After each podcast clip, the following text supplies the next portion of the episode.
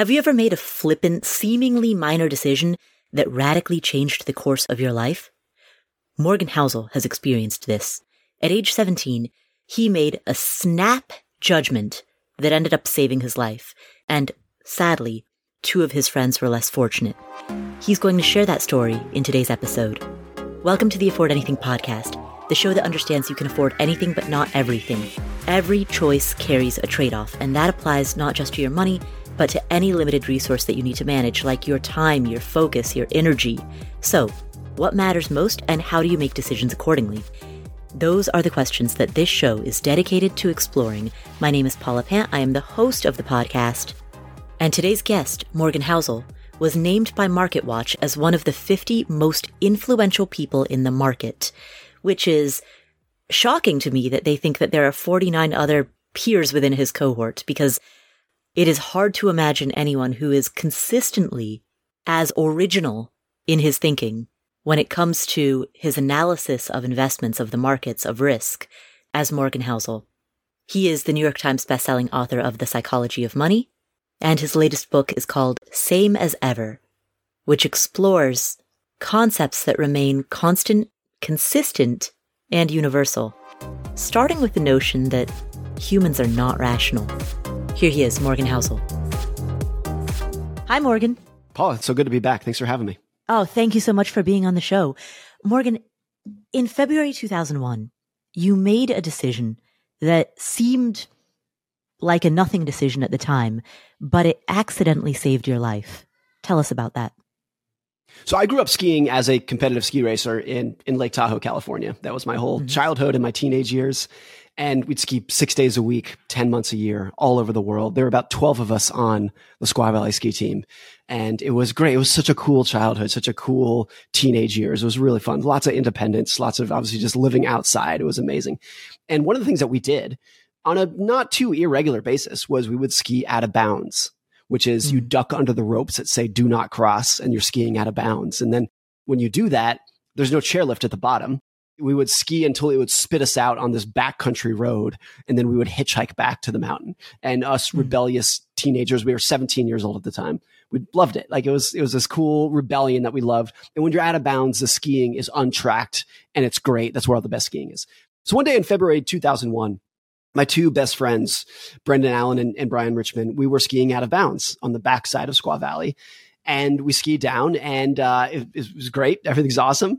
And then they, Brendan Brian wanted to do it again. Like as we're hitchhiking back, they said, Hey, let's go do it again. And for whatever reason, I did not want to. Um, I, I, think I, when I look back, the hitchhiking kind of freaked me out. I always thought we hmm. were like about to be abducted kind of thing, uh, which was maybe true. Um, so I didn't want to do it. So I said, Hey guys, why don't you go do it again? And rather than hitchhiking, I will drive my truck around to the base of the mountain and pick you up. They said, great. That's our plan. Let's go do it.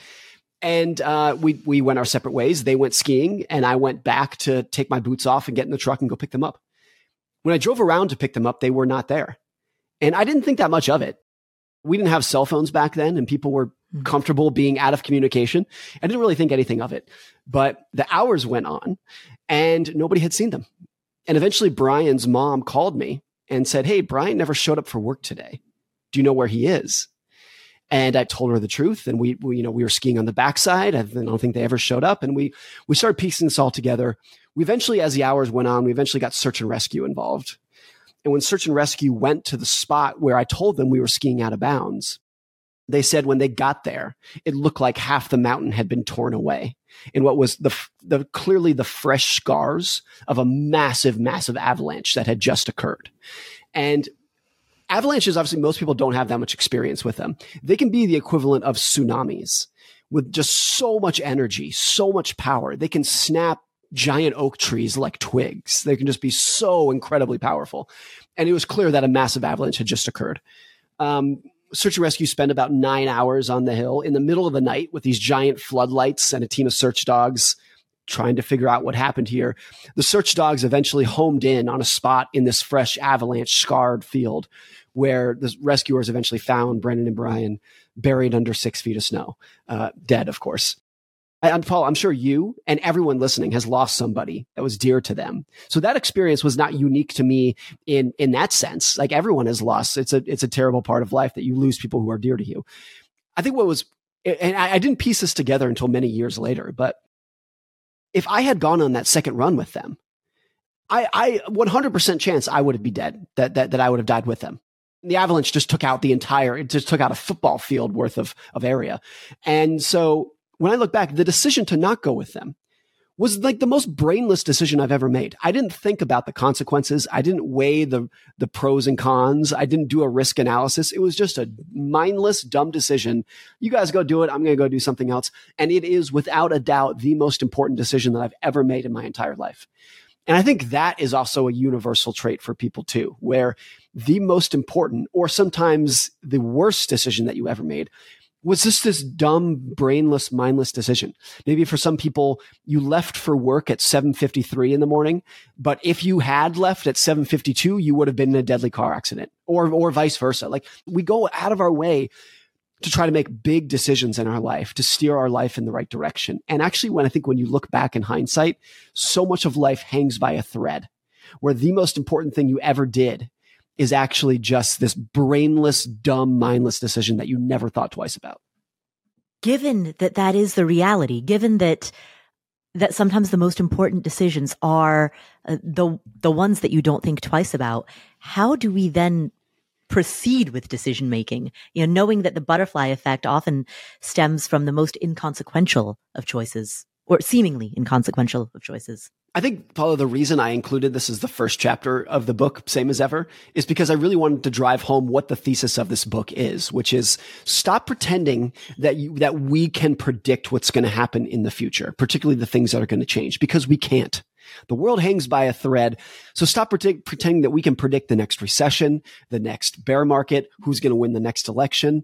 When you realize how fragile the future is and how, fa- how fragile the past is, then you stop pretending that you can predict these things. And therefore, I think what we should spend our focus and our attention on are the things that never change. The behaviors that have been the same for a thousand years, it will be the same for the next thousand years. Things that we know are definitely going to be part of our future regardless of all the crazy accidents that are going to occur between now and then. I think that's the best that we can do. So in one sense, it's a plea for humility about our ability mm-hmm. to predict both your own life and kind of the macro world. And it's also just a plea for the next step in that acknowledgement is focusing on the behaviors and the trends of humanity that never ever change. What are some of those those universals, the behaviors and the trends two that really stick out, you know, from the book that were maybe the most meaningful for me. One is this idea that risk is what you don't see, which is actually a very connected point to what we just discussed, which is that in all of history, people go out of their way to try to predict the biggest risks in front of them. In modern times we have economists and portfolio managers and financial advisors who are you know market strategists who are looking and saying this is what we think the stock market's going to do over the next 12 months. This is what we think the economy is going to do over the next 12 months or 5 years. And the collective track record of that is as awful as you can possibly imagine. Like nobody has the ability to do that. And the reason why is because risk is what you don't see. So think of the biggest risks that we have faced in modern times if you had to make a list of the biggest risks i think it would be Pearl Harbor, 9 11, and COVID. Those are the three things that move the needle in society by the most. And the common denominator of all three is that nobody, particularly lay people reading the newspapers or writing the newspapers, saw those things coming. They were impossible to predict until the very moment that they happened. And those are extreme examples, but I think every single year, in hindsight, the biggest risk to society is something that nobody was talking about one year prior. It's always been like that. And that can be kind of disappointing, disheartening, kind of scary to acknowledge that. But I actually think it's just, it's kind of a relief actually to be like, okay, let's therefore spend our time focusing on some of the behaviors that never change. One other of those behaviors that I'll talk about that was one of my favorites from the book is this idea that the best story wins not the right answer, not the best answer, not the accurate answer. In almost every endeavor in life, the best story wins. The people who catch your attention and are willing to follow you and gain your wallet share, whatever it might be, are just the people who tell the most compelling story. It's not the people who have the right answer. It's people who tell the most compelling stories. And there are so many examples of this throughout all of history of people who were factually wrong or, or doing things wrong, but they were so good at telling their stories that they got everyone's attention. It's true for businesses. It's true for products. It's true for pundits. It's true for authors. I profile several authors in the story of authors who have written books that explained zero new information. They're covering topics that are as well trotted as anything that's ever been written about before. But they sold tens of millions of books because they told a very good story about what they were doing. And that is, I think, analogous for a lot of what everyday ordinary people can be. You don't need to create a new product or discover something new to change the world or to build a good business. There is so much low hanging fruit of taking facts and products that other people have already discovered or invented and just telling a better story around them. I mean, I think in one sense, Steve Jobs was this. A non insignificant part of the technology in the iPhone was not only did he not exist, but kind of already existed in other products, Palm Pilots and uh, HP was making smartphones before the Apple, but they were just kind of ugly garbage and they didn't work very well. And Steve Jobs, like his genius was taking some of that technology and making it beautiful. And even like the iPod marketing campaign, he could have called it digital MP3 music device. Instead, the slogan was a thousand songs in your pocket, which is like such a good story that you'll remember. So those are two from the book that really stick out for me. The book is 23 of those kind of stories about things that never change. That second one, the importance of stories, is closely related to what I thought you were going to say, how I thought you would answer this question, which is that humans are irrational. To quote uh, Jeff Bezos, when the anecdotes and the data are in conflict with one another, often the anecdotes are actually the winner. I love that quote from Jeff Bezos because A, I think it's so true. And B, if anybody else but Jeff Bezos said that, you would you would say that's clearly wrong. But I think he's he's he's obviously right. You know, it is true that people are not rational. Everybody, I am not rational. You are not rational. Nobody is rational. We want to pretend like we are all mm, like collecting data about how the world works and just basing our decision based off of that. But we're not. Everyone is not only emotional and hormonal, but they are swayed by the experiences of what they have experienced firsthand in life. And what I have experienced is very different from what you've experienced and vice versa and true for everybody. We shouldn't pretend that we are all just a bunch of spreadsheet machines making sense of the world. Everyone is viewing the world through their own lens, through the lens of their own incentives, through the lens of, of all these kind of like social aspirations and different time horizons, different risk tolerances that completely changes how people are going to behave in the world. And I think a lot of what happens in the world when you see people doing things that you disagree with, like different investing behavior that you think, why could people possibly be buying these crypto coins? Or in geopolitics, how could people possibly believe X, Y, and Z about that candidate or take these actions in that war, whatever it would be? And nine times out of 10, the, the answer to that is they've experienced something that you have not. And therefore they have different goals and priorities and skills and viewpoints that you don't. And I think it's really important for a lot of things in life that whenever you see somebody doing something you disagree with, a good question to always ask yourself is, what have you experienced that I have not? And if I had experienced the same thing as you, would I be partaking in the same behavior that I disagree with? And a lot of times the answer is yes. The answer is yes. If you see people who are doing, you know, there's a great quote from my, my brother-in-law who's a social worker and he works with a lot of very disadvantaged kids, kids from broken homes and abusive homes. And he told me one day, he said, all behavior makes sense with enough information. From his experience, if there is a child who is, has really bad behavior at school, maybe they're violent at school, with enough information about what that kid is going through at home, if he even has a home, then that behavior starts to make sense. And I think that's an extreme example of, of all of us that what the behavior that I have as an investor, as a writer, as a parent, as a spouse is based off of the information, like the experiences that I've had in life. We all want to pretend that we are thinking rationally and independently about the world, but I think we are all just mirrors of what we've happened to experience in life. Right. And with that, the information that you talk about, that sounds to me like the basis of empathy. Uh, yes, at like 100%. And I could just say yes, and we can move on to the next topic because that's totally true. If there is an asterisk to it, it's that nothing is more persuasive than what you've experienced firsthand. And it is, I, I don't think you can have full empathy for other people's experience. I think you can maybe in the best scenario get 90% of the way to what they've experienced. But if you are somebody who really finds military uh, history fascinating, but you as as I have not served in combat yourself, then there is no amount of reading in a book about what it was like to, you know, storm the beaches of Normandy in 1944. No amount of reading is going to actually convince you what it's like. You're never going to understand what it's actually like to be there. And, and since nothing is more persuasive than w- what you've experienced, everyone kind of goes through the world thinking that their view of the world is the right one the view of the world that is based off of their own experiences, that that's the right view. And everyone else who has a different view is either misinformed or evil or whatever it might be. Right, right. And that, uh, that then becomes interesting when it comes to persuasion because, you know, as you point out, pe- people often don't want accuracy. They want certainty.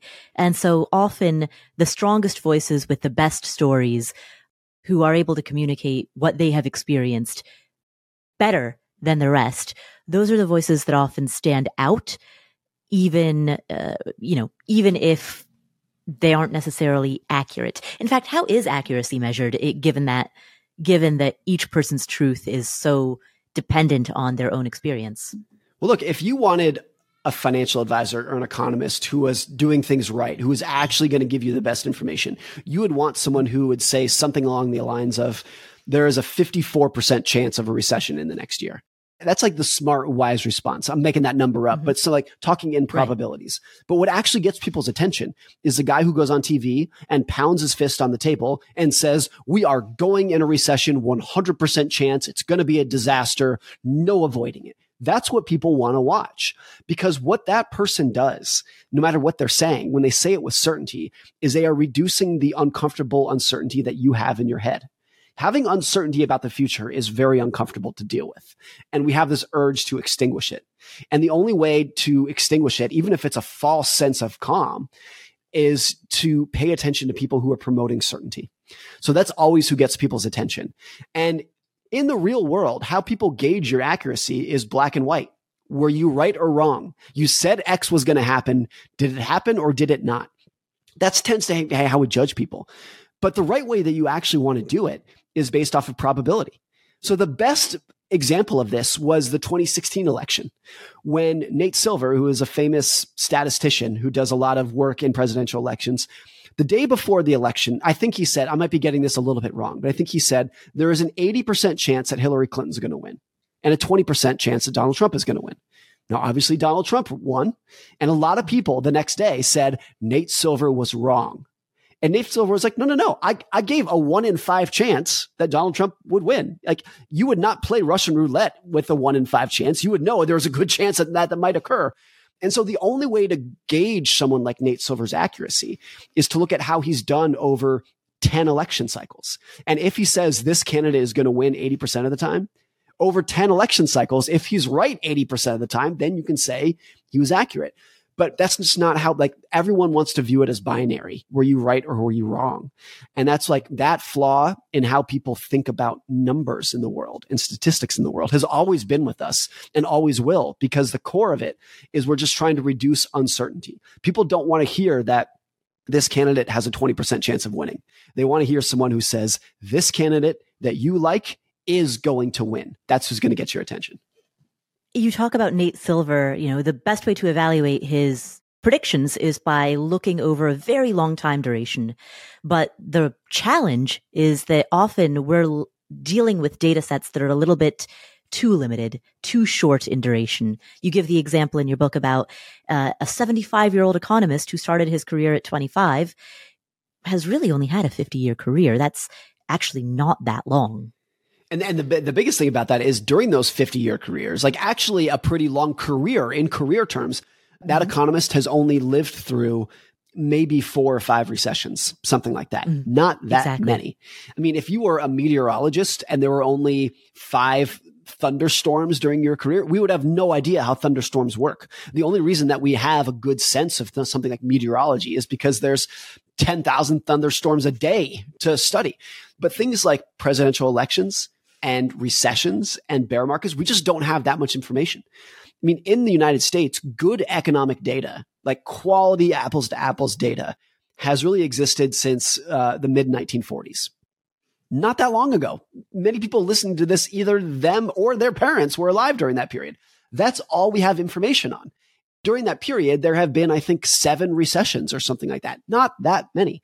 Whereas if you really wanted to really understand how economies work and understand the worst case scenario, the best case scenario, the boundaries of what you might experience, you would want 10,000 years of apples to apples data on how this works. But we don't have that and we'll never have that. To say nothing of the economy really evolves over time. So even if we had 10,000 years of data, let's not pretend that the economy even 100 years ago is is analogous to the economy today. So there's just a lot that we don't know, particularly things like the worst case scenario, the best case scenario. We're looking back at data sets that are very, very limited. We're driven by the search for better, but when it comes to hiring, the best way to search for a candidate isn't to search, it's to match. And you can do that with Indeed. Indeed is a matching and hiring platform that has over 350 million global monthly visitors. It allows you to schedule, screen, and message so that you can connect with candidates faster. And beyond just hiring faster, 93% of employers agree that Indeed delivers the highest quality matches compared to other job sites. They leverage over 140 million qualifications and preferences every day, which means Indeed's matching engine is constantly learning from your preferences.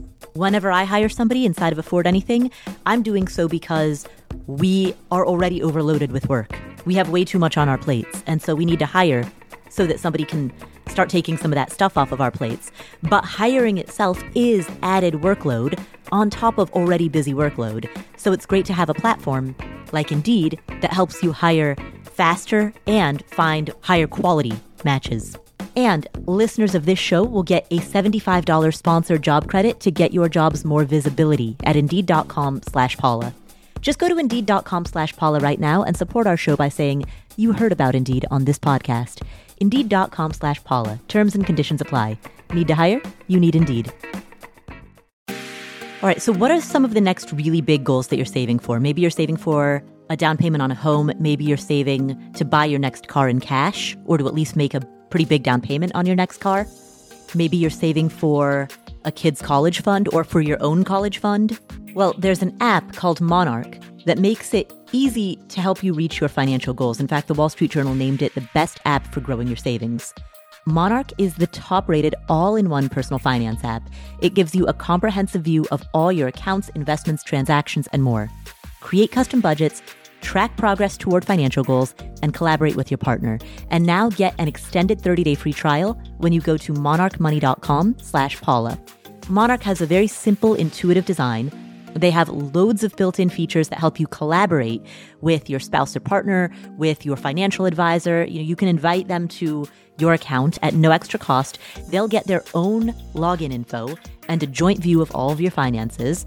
You can customize it to look exactly like you want it to look like. You can customize the types of notifications that you get.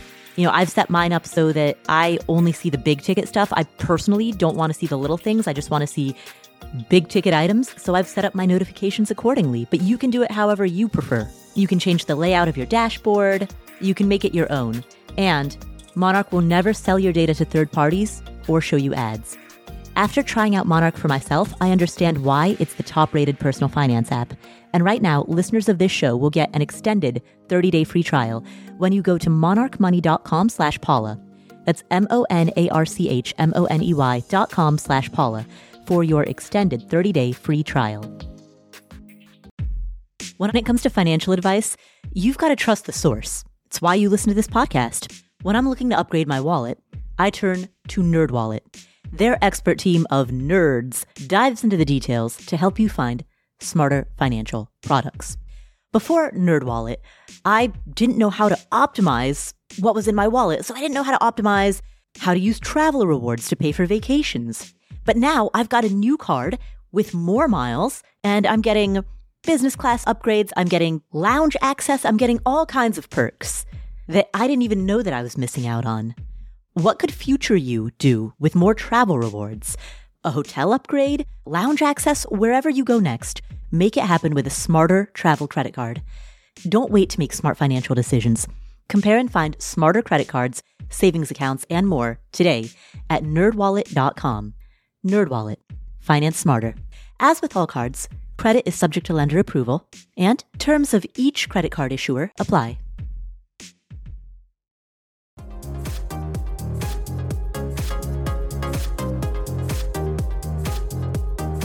You mentioned the 1940s.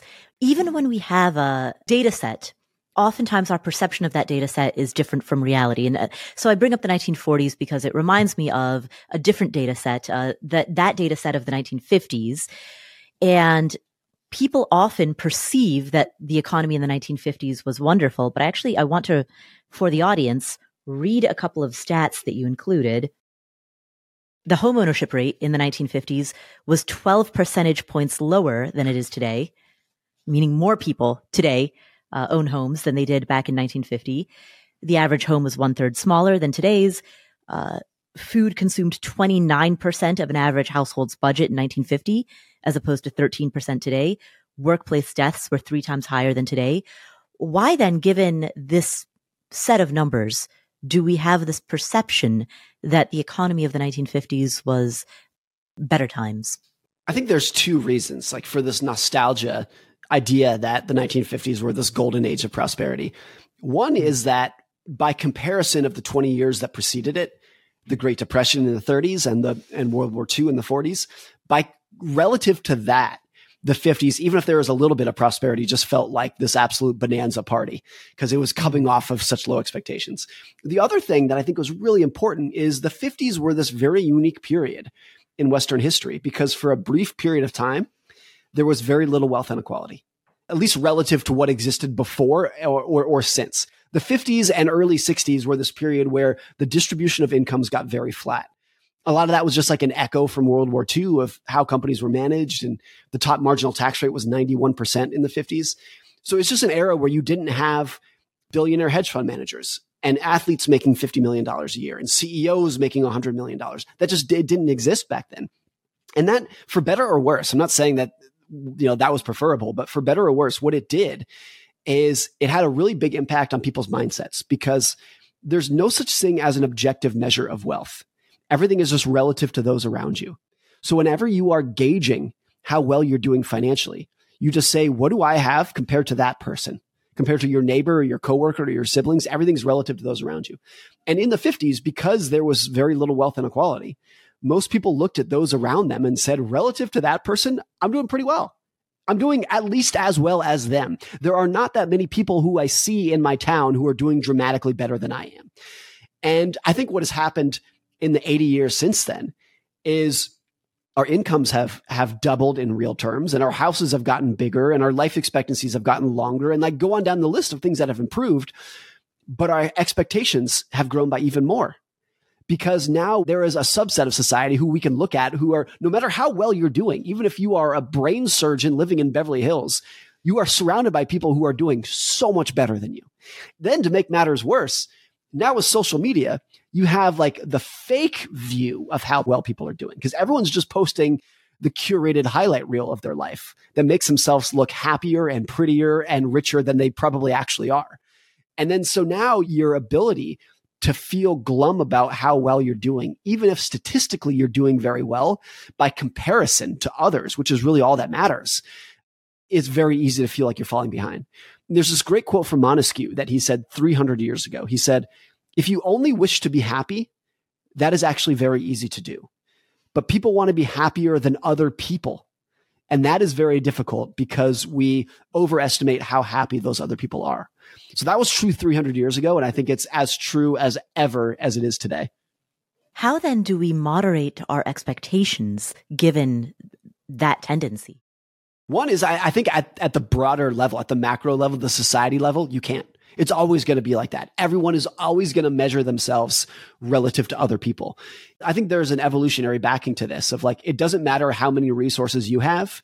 If you want to get the best mate, you need to have more resources than the other person. That's how you do it. Like it's everything's relative to the competition.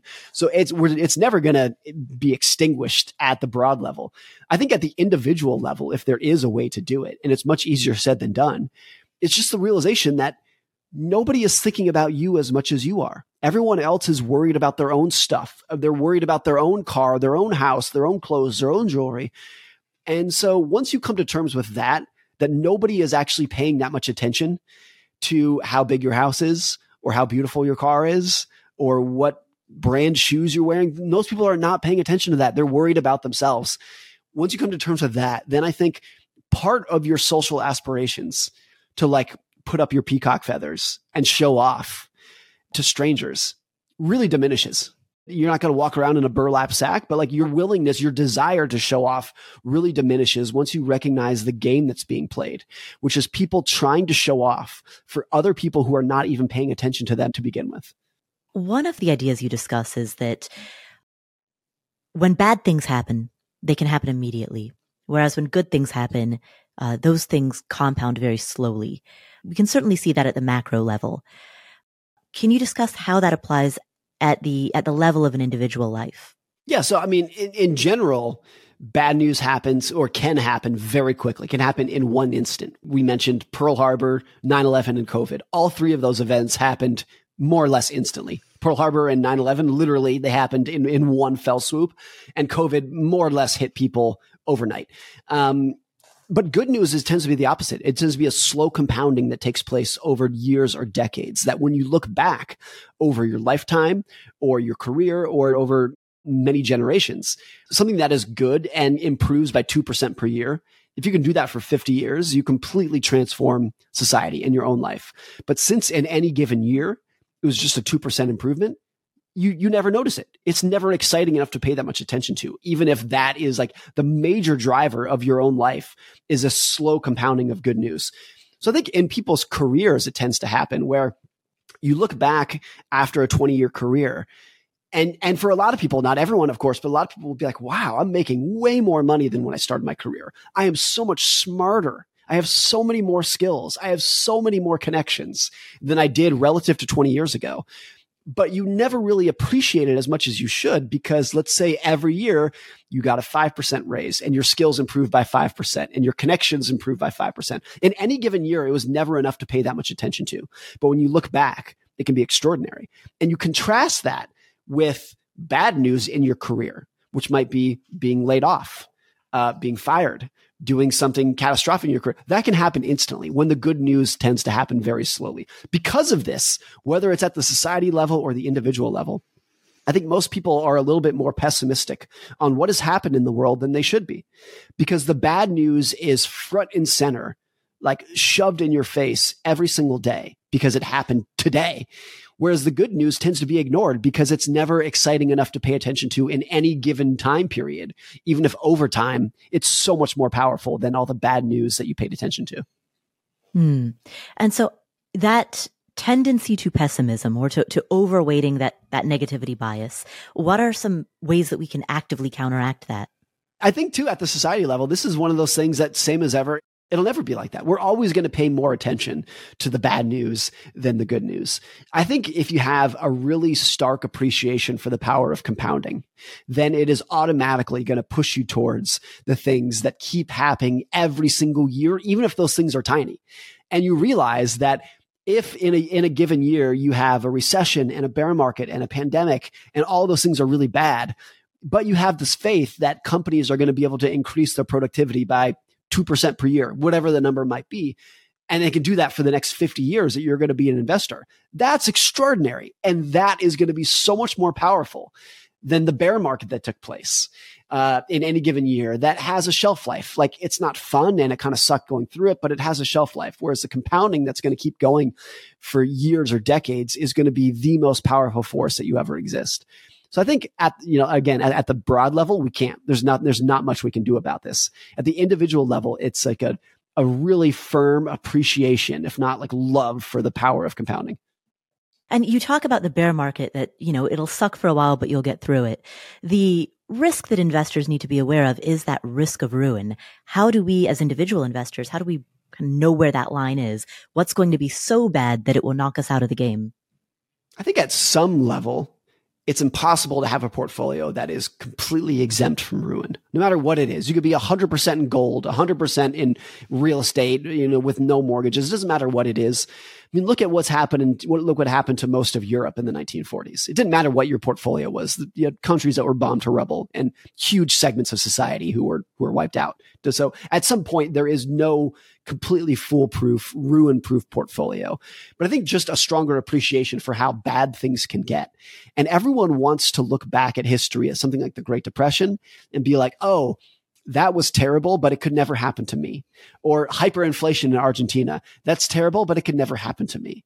I think a big part of finance is realizing that other people's bad circumstances, of course, they could happen to you because they happen to other people who are not any less worthy than you are.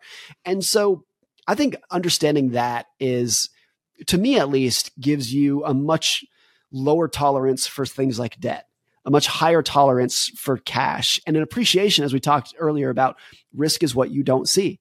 Of course, I right now, sitting in my chair today, do not foresee a second Great Depression. I don't foresee hyperinflation in America. I don't foresee a civil war. Go on down the list. Of course, I do not foresee those things today. But if you go back to the 1920s in America, people did not foresee a depression back then. No, no one, no one was seeing it back then, but it happened. So the idea that risk is what you don't see is part of, is a big part of this. And if you look at my personal asset allocation, like how my wife and I invest our money, a lot of financial advisors would look at it and say, you're being too conservative. You have too much cash. We have zero debt. What are you, what are you preparing for? And my answer would always be, I, I, I don't know. I don't know what I'm preparing for. I'm preparing for a world that I know curveballs are the most common balls that tend to be thrown. So I have no idea what it's going to be. If you're only preparing for the risks that you can envision, you're always going to miss a surprise. And so I think that's the only way to like give yourself a fighting chance at surviving these risks that you can't envision. Yeah, that's right. Nobody predicted the Great Depression, right? Um, you go back to news articles prior to the Great Depression, nobody was talking about the imminent economic risk to come. Uh, were we you know, in the past, were we blinded by delusion or in the present, are we fooled by hindsight? I think it's I think it's a little bit of of both. So Robert Shiller, he's a Yale economist, won the Nobel Prize. He has worked with economic historians, and he's basically said, like, look, show me one person who predicted the Great Depression. And he says, look, you can come up with people who said the economy is extended and it's it's due for some sort of decline, but a depression of 25% unemployment that's going to last a decade. Nobody predicted that. Nobody predicted that. So the question is, were we blinded by delusion then, or are we blinded by hindsight now? Because in hindsight, it seems as plainly apparent as anyone could have seen. Like, who could have not seen this coming, given the excesses of the 1920s? And I, I think it's, I, I think it's, it has to be both. I think in the 1920s, of course, you know, it was a gigantic financial party, but I think even the people who are partaking in that party thought, oh, like we're probably due for the economy to plateau for a little bit, to kind of flatline for a little bit, but to collapse, like that's something different. And in hindsight, all the pieces get put together in a way that I think makes it seem more obvious than it should have, because a lot of what created something like the Great Depression, it was not one event that really caused it. It was like the confluence of five events happening at the same time. The stock market crash, the Dust Bowl in the Midwest, the banking crisis that began in Europe, really bad policy making across central banks and public. It was like all these confluence of factors happening at once that if even one of those things did not happen, it, it would have been a completely different story. Um, I mean, if you look at the Great Depression and you subtract the banking crisis, like let's say it was just a stock market crash and a dust bowl, it would be one paragraph in the history books today. We would not even think that much about it. The banking crisis is what turned it into a catastrophe.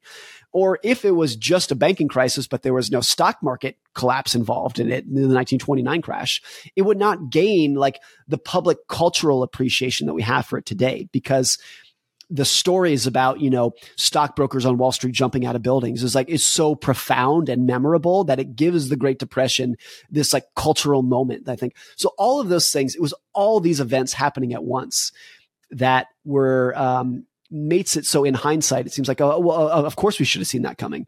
But I don't I don't think it was that obvious. You could say the same thing about COVID too where in hindsight like we've been having pandemics for millennia. Of course we're going to have more in the future. But something like COVID it was like it was such a long list of a crazy new virus followed by poor policymaking followed by poor decisions followed by x y and z that like created this confluence of factors that made it as bad as it was there are people who would argue, like back then we didn't gather data particularly economic data as well as we do today.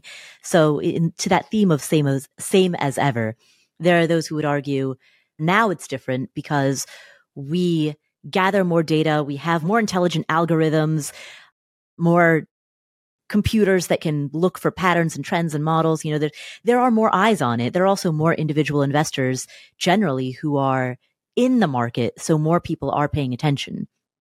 What would you say to an argument like that? The answer to that is we are much better at predicting the economy than we used to be, except for the surprises, which tend to be all that matter. Like imagine you are uh, a PhD economist in late 2019 and you, as you just said, you have all this information at your fingertips and all these astute formulas and models and computing power to gauge where the economy is going. Well, the only variable that mattered by an order of magnitude was this virus that at that point was spreading around China that was going to send the economy into the biggest economic crisis in 100 years. That's the only variable that mattered. So you're looking at all, we have all this information and variables for things that, frankly, in hindsight, tend to not matter that much. Whereas in, in the last 20 years, really the only economic variables that have made that much of a difference were 9 11, Lehman Brothers collapsing, and COVID. That's it. And those variables, I think, are still and always will be impossible to predict, no matter how much data or computing power the economists have. How do we distinguish between misfortune and recklessness? It's it's uh, in hindsight, it's uh, it's almost impossible.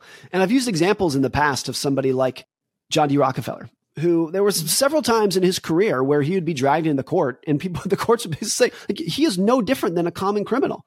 And the ways that he was treating competition and whatnot today in today's economy would never be allowed. And then so you could, you can imagine an alternative history in which Rockefeller back in the 1800s, early 1900s was held accountable and thrown in prison. And you can imagine in an alternative history where we view him today as like the Bernie Madoff of his day same with Cornelius Vanderbilt. All those guys, the part of the reason that they were so successful, someone like Vanderbilt, is because the rules and laws that his competition were following, Vanderbilt just said, to hell with it. I'm going to do it my own way. And, that, and that's why he was so successful. So when you look back at hindsight, was he bold or was he reckless? Well, when when there was a paper thin line between him becoming the richest man in the world and thrown in jail, I think you have to say it was it was reckless. But it's so it's impossible to think that when all we know about him today is Rockefeller and Vanderbilt were the richest men in the world, like absolute dominating their career, the smartest businessmen who ever lived. But there's this alternative history which they could have been so so different. And I think you can say the same today about Steve Jobs, Mark Zuckerberg, like all of these people have made decisions that worked for them, worked incredibly well. But there is this alternative history in which it would have been completely different. So I use the example of Zuckerberg, where in 2006, when Zuckerberg was like 21 years old, Yahoo offered him a billion dollars cash for Facebook. And he turned it down, of course. At the time, I think a lot of people said, oh, he's crazy. Like, like a billion dollars cash, you're 21 years old for this little two year old startup. But in hindsight, we look back at him and he's like, he was genius for turning it down. He saw the future, but there's so many alternative worlds because at that same moment, Microsoft offered Yahoo, I think, $50 billion to buy Yahoo. Yahoo turned it down, of course. And now we look back at him and we're like, you idiots, you should have sold to Microsoft for $50 billion. So is there all these alternative histories where, I mean, this gets back to what you and I were discussing earlier about probability and whatnot. Everyone views it as black and white. Were you right or were you wrong? But I think the only way to really gauge a decision is were the odds in your favor? And there's a really interesting thing with Sam Bankman Fried, who was, of course, recently found guilty. He was a fraudster and whatnot. His view, and I'm sure I'm oversimplifying this, but his view on risk that he has articulated, he said if there was a 51% chance that humanity could become twice, twice as better off, or a 49% chance that humanity would be wiped out, he would take that bet every single time because the odds are in your favor there's a 51% chance of everyone getting better or 49% chance of us all dying. He said he would take that bet every single time. And I think this is why he's in jail now. It's such a flawed view of risk to understand that if the downsides are catastrophic, there's almost no amount of upside that's worth it. And everyone understands Russian roulette. Even if the odds of living are, are in your favor, you know, there's one bullet in six chambers, the odds are in your favor. You would never take that bet. And I think that is uh, that a lot of this when we look back at these bold and reckless decisions, the only way to gauge it is like were the odds in your favor and were the consequences of it not going in your favor catastrophic. And mm. I, I, think for people like Rockefeller and Vanderbilt, the answer was yes. The odds of it not going in their favor was they would have been ended up in jail, but they still did it anyways. And because it worked out, we think of them as I think smarter and more heroic than they actually were. That goes back to our earlier conversation about risk of ruin, right? If humanity being wiped out is the ultimate risk of ruin, that seems to tie well with the notion that some of the people that we hail as geniuses, like Isaac Newton or Elon Musk, are, I, I mean, their ideas are a little kind of bat. Elon, I mean, he's trying to innovate in electric cars while also creating the Boring Company and Neuralink and the Hyperloop and trying to make the human species multiplanetary and, and terraform Mars who does that? Who does even yeah. one of those things? There's this great quote from Kanye West where he said, mm-hmm. if you guys want crazy music, there's a chance it's going to come from a crazy person. And that, that has a different meaning now because I think he has been diagnosed as, as actually mentally ill. So it's a very different meaning. But I think, I think in, in a broad sense, he's right that if we want a really crazy innovative company from Elon Musk, where he's going to take on electric cars and try to go to Mars and all these things. It's going to come from a person who by definition is not well balanced. And then, and therefore we should not be surprised when Elon Musk exhibits behavior that we don't like or that some people don't like. Because of course, like by definition, of course he is unbalanced. He's trying to go to Mars right now, you guys. Of course he's not an ordinary thinker.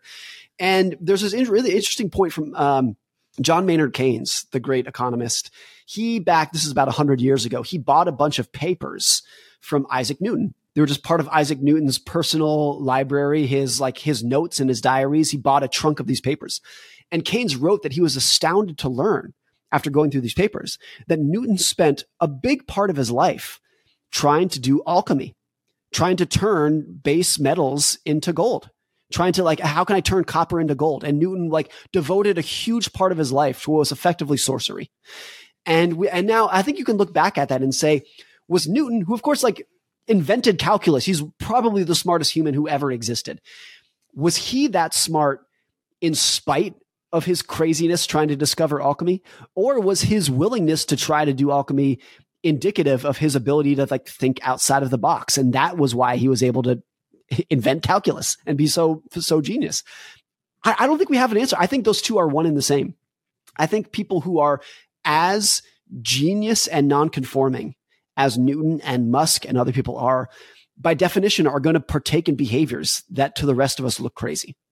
And I don't think you're ever going to have, you're ever going to separate that. I've, I've always said, I think the CEO who comes the closest to being a crazy out of the box thinker while looking and sounding and dressing like an ordinary CEO is probably Bill Gates.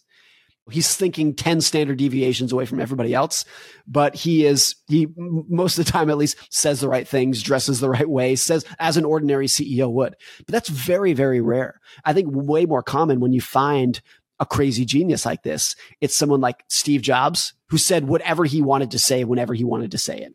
Or Elon Musk. Of course, we all know his behavior. So I think understanding that those things are part of the same package and you cannot separate the good crazy that you enjoy from the bad crazy that you wince at. You cannot separate those two. It's part of the same package. Home is where you go to relax, to recover from the day, to get ready for the next day. And you want it to feel nice, but you don't want to spend a lot of money. You need something that's in budget, something affordable, but also something that fits your style and taste. Wayfair has you covered. They have everything from appliances to furniture to art to rugs for your living room, your bedroom, your deck or patio.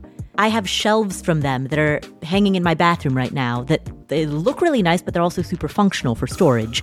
I have a daybed from them that's in my living room. Again, very functional, multi purpose. You can get items from Wayfair for your own home. You can do it for a rental property. They have a massive, massive selection. So, regardless of what your taste is, they've got a huge variety of styles and it's very budget friendly. You'll find pieces that look good, that fit your style at a great price. And they have fast and free shipping even on the big stuff. Every style is welcome in the Wayborhood. Visit wayfair.com or get the Wayfair mobile app. That's W A Y F A I R dot com. Wayfair, every style, every home. You know, spring is a good time for new beginnings. It's a great time for spring cleaning, for planning outdoor activities, and for going through your financial life to make sure that everything is in place that you need. Everything that you need is in place. And the thing about life insurance is that shopping for life insurance can be part of your financial planning for the year. And Policygenius is there to help with that. Policygenius has licensed award winning agents and technology. What does that mean? It means you can, in just a few clicks, compare quotes from top insurers. With Policygenius, you can find life insurance policies that start at just $292 per year for $1 million of coverage. Some options offer same day approval and avoid unnecessary medical exams. Policygenius works for you, not for the insurance companies. They don't have an incentive to recommend one insurer over another. And they have thousands of five star reviews on Google and Trustpilot.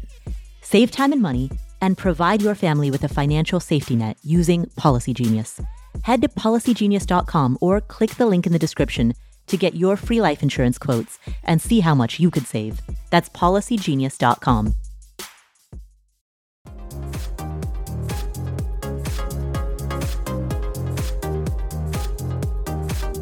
Each person who is listening to this probably has their own, probably not to the extent of somebody like like an Elon Musk or a Bill Gates, but each person listening to this has their own ways in which they are creative and they innovate and they don't conform.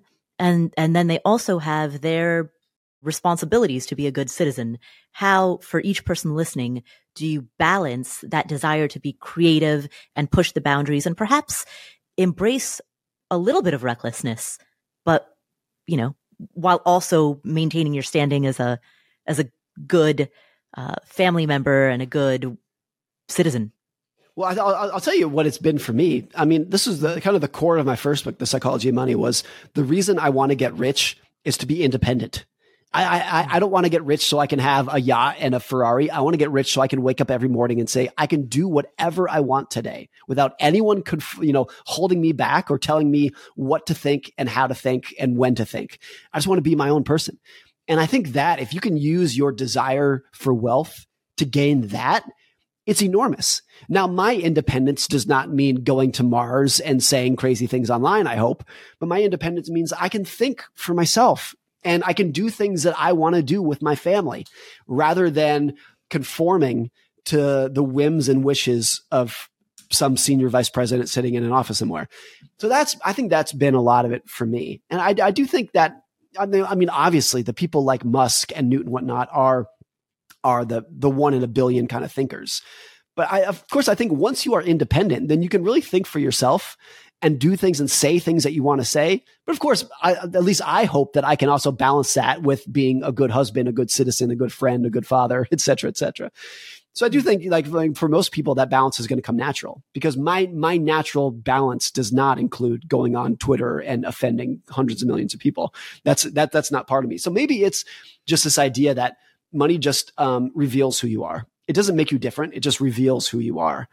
And and I, I, think it's actually really telling when you see people who gain enough money to be able to say whatever they want and do whatever they want. Then the the mask comes off, and that's who really are. And sometimes it's an amazing, kind, sweet person who is revealed underneath, and sometimes it's not. Mm, right, and sometimes it's a a nuanced and contradictory balance between the two. The other thing is, I've often thought that people who are abnormally good at one thing tend to be abnormally bad at another thing. Like this is not uh, like a, a, law of physics. I'm sure there are. I'm sure that's it's just like a, a casual observation, but it's almost like your mind only has enough bandwidth for a certain amount of of activity. And if you are devoting all of your mental bandwidth to one topic, regardless of what that topic is, it's going to come at the expense of other things. And this is actually something that you do see across like very successful entrepreneurs who devote their entire life to one thing. They become very, very good at, at that one thing, regardless of what it is. But it usually it comes at the expense of their personal life, their family, their ability to be a good parent, their friends, their own mental health, their own physical health. Like being abnormally good at one thing is, is pulling you away from being, you know, having a more balanced life. But then when you state it like that, it's like, of course, of course, Elon Musk does not have a well balanced life. That's why he's successful. Of course, Jeff Bezos doesn't have a, a well balanced life. That's why he's successful. Like a lot of it is just recognizing the cost of success.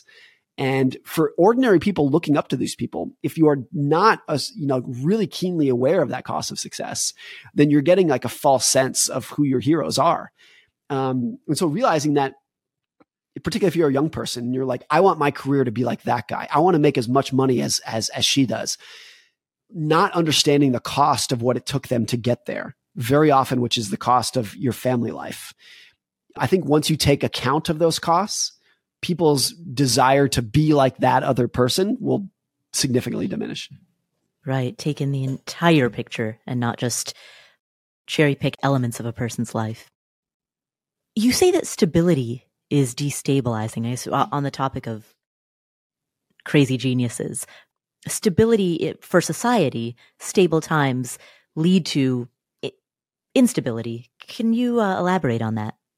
I think at the at the highest level, stability creates optimism. Optimism mm-hmm. creates complacency, and complacency creates destabilization. And so we put all that together. Good times plant the seeds for bad times. And you think about in the economy, when the economy is very strong, people get optimistic about their own lives, about their own prospects when they become optimistic about their own prospects, they go into debt because that's the that's the reasonable thing to do if you're very bullish on yourself. When they go into debt across society, the economy becomes unstable. And when it's unstable, you eventually have a recession. So a strong economy actually plants the seeds. It causes the weak economy. It's just pointing out how cyclical everything is. And I think you could say this about COVID as well, where we as in, in public health became so good at preventing and managing pandemics that we went almost 100 years without a very significant pandemic in the United States. And because of that, when one occurred with COVID, we had no idea how to deal with it. We didn't have the muscle memory that we would have 100 years ago to understand how bad this could get, to spread the message for ordinary people to understand how bad it was. And I think that was explicitly caused by the fact that we became so good at preventing pandemics that it was almost a guarantee, at least in hindsight, that we were going to have a really bad one. And there are so many examples of this in nature, in economies, in people's lives, where the reason a bad thing happened is because things were so good before, and vice versa. Like recessions plant the seeds of their own recovery because people get really motivated to solve problems.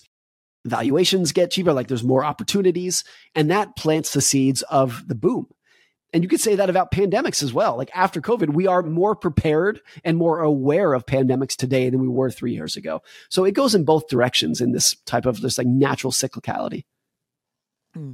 What happens when there is a disconnect between the the data and the anecdote? So, for example, right now, we when you look at uh, economic indicators, right? It, GDP is high currently. Uh, third quarter of 2023, it was 4.9 percent. That was the highest it's been in two years uh, since 2021.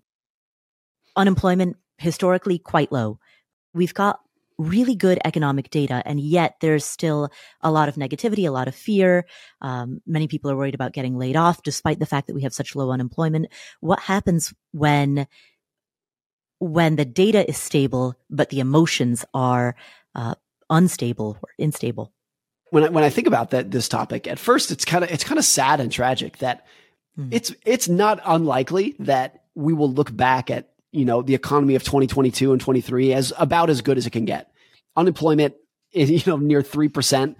Uh, stock market doing really well. You can earn five and a half percent on your cash. Productivity going well. Like things are like at the aggregate level are not bad. And if if even in that situation you have the amount of doom and gloom that we have among you look at like consumer confidence it's kind of tragic because it's like are we ever going to be happy it's like the louis ck skit everything's amazing and nobody's happy so there's that part of it there's also this idea that we, like GDP is an aggregate figure. It's not explaining any one person's situation. And unemployment is an average figure. It's not explaining everyone's life the CPI, like inflation, that is describing the household spending habits of a typical average ordinary American family, which means that there are hundreds of millions of other people for whom that does not apply to because they spend their money differently and whatnot. So I think part of what's going on here is on average or in aggregate, things are going well. But there are tens of millions of households who have legitimate gripes about how things are going because in their industry, in their household, in their town, given their spending patterns, things are not good right now. And even if, you know, for other people, things are, are really good. So one example of this is in 2020, if you owned a laundromat or a restaurant in 2020, it was, it was worse than the Great Depression for you. Like business went to zero. But if you worked in tech in 2020, it was the best year you've ever had. You made more money, had more job security in that year than you've ever had in your life. And because of that, I think you have half the country that just does not understand the economic views of the other half in, in a more starker way than has ever existed. And because of, I think that's part of why you have the disconnect between, on one hand, the economy looks really strong. And on the other hand, you have a lot of people who are really pissed off and scared right now. I think it's a lot of it is just because we have such vastly different experiences in the economy right now. Mm, aggregate data is that, that middle of the K, right? Right. Well, we're coming to the end of our time. Are there any final takeaways that you would like to uh, leave for this audience?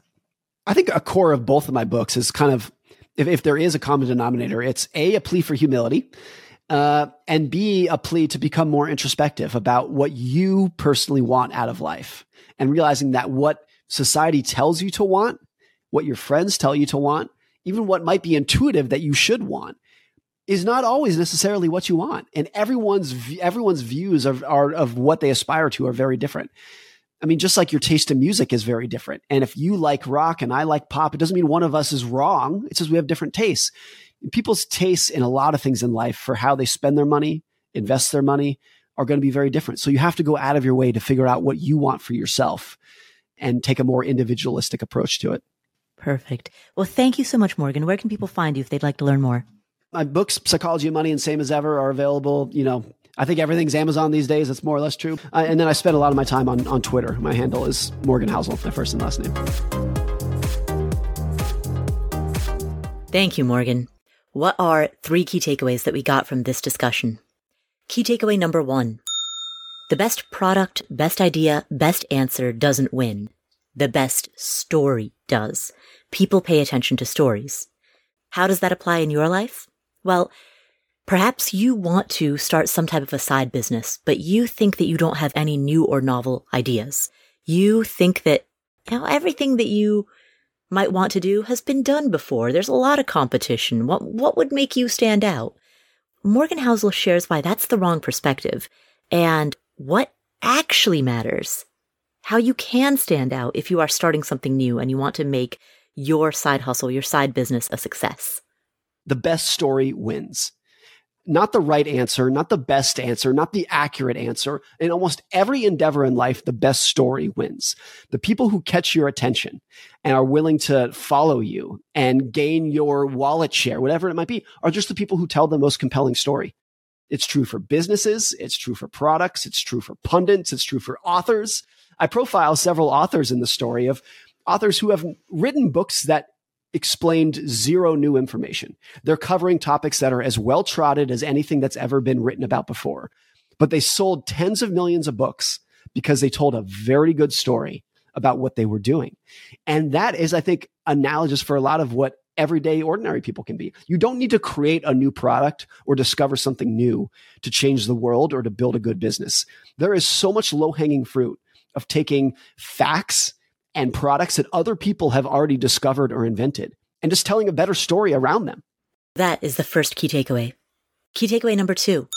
We know that comparison is the thief of joy, but Morgan Housel explains how growing wealth inequality and the advent of social media is making the comparison trap harder and harder to avoid. And he shares the reminder that what we see in another's highlight reel is not the whole picture. Everything is just relative to those around you. So whenever you are gauging how well you're doing financially, you just say, what do I have compared to that person? Compared to your neighbor or your coworker or your siblings, everything's relative to those around you. And in the 50s, because there was very little wealth inequality, most people looked at those around them and said, relative to that person, I'm doing pretty well. I'm doing at least as well as them. There are not that many people who I see in my town who are doing dramatically better than I am.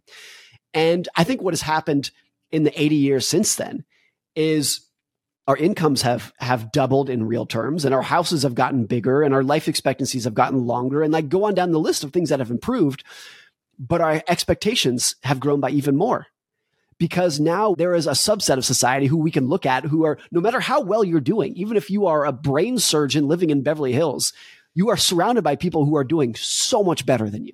Then to make matters worse now with social media you have like the fake view of how well people are doing because everyone's just posting the curated highlight reel of their life that makes themselves look happier and prettier and richer than they probably actually are.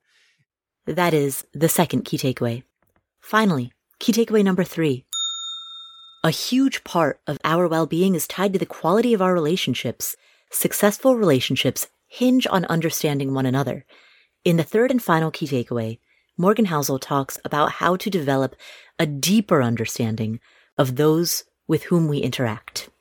Everyone is viewing the world through their own lens, through the lens of their own incentives, through the lens of, of all these kind of like social aspirations and different time horizons, different risk tolerances that completely changes how people are going to behave in the world. And I think a lot of what happens in the world when you see people doing things that you disagree with, like different investing behavior that you think, why could people possibly be buying these crypto coins or in geopolitics? How could people possibly believe X, Y, and Z about that candidate or take these actions in that war, whatever it would be?